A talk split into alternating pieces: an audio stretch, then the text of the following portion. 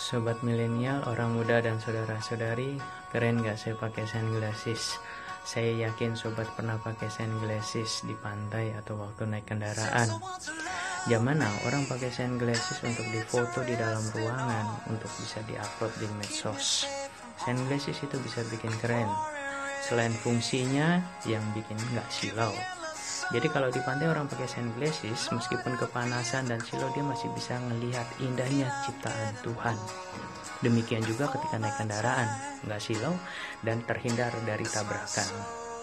Dalam menjalani hidup sering kali kita nabrak dosa, silau terhadap persoalan hidup, seperti kita ragu-ragu, kita khawatir dan lain sebagainya.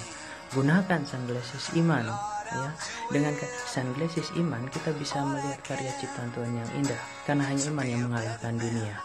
Salam roh kudus Tuhan memberkati